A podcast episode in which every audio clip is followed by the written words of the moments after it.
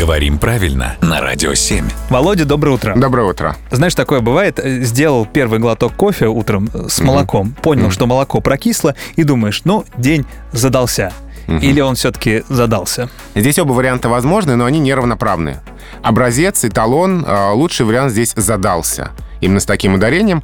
Вариант задался допустимый, но менее желательный. И это, конечно, сложное место, потому что в некоторых других глаголах как раз ударение на «я» образцово-показательное. Вот, например, «начался» идеально произносить именно с таким ударением. И хочется по этой же модели сказать «задался», да? Но русский язык здесь нас немножко опять обманывает и требует, чтобы все-таки мы говорили «задался», да. Как всегда. Спасибо, Володя, что разъяснил.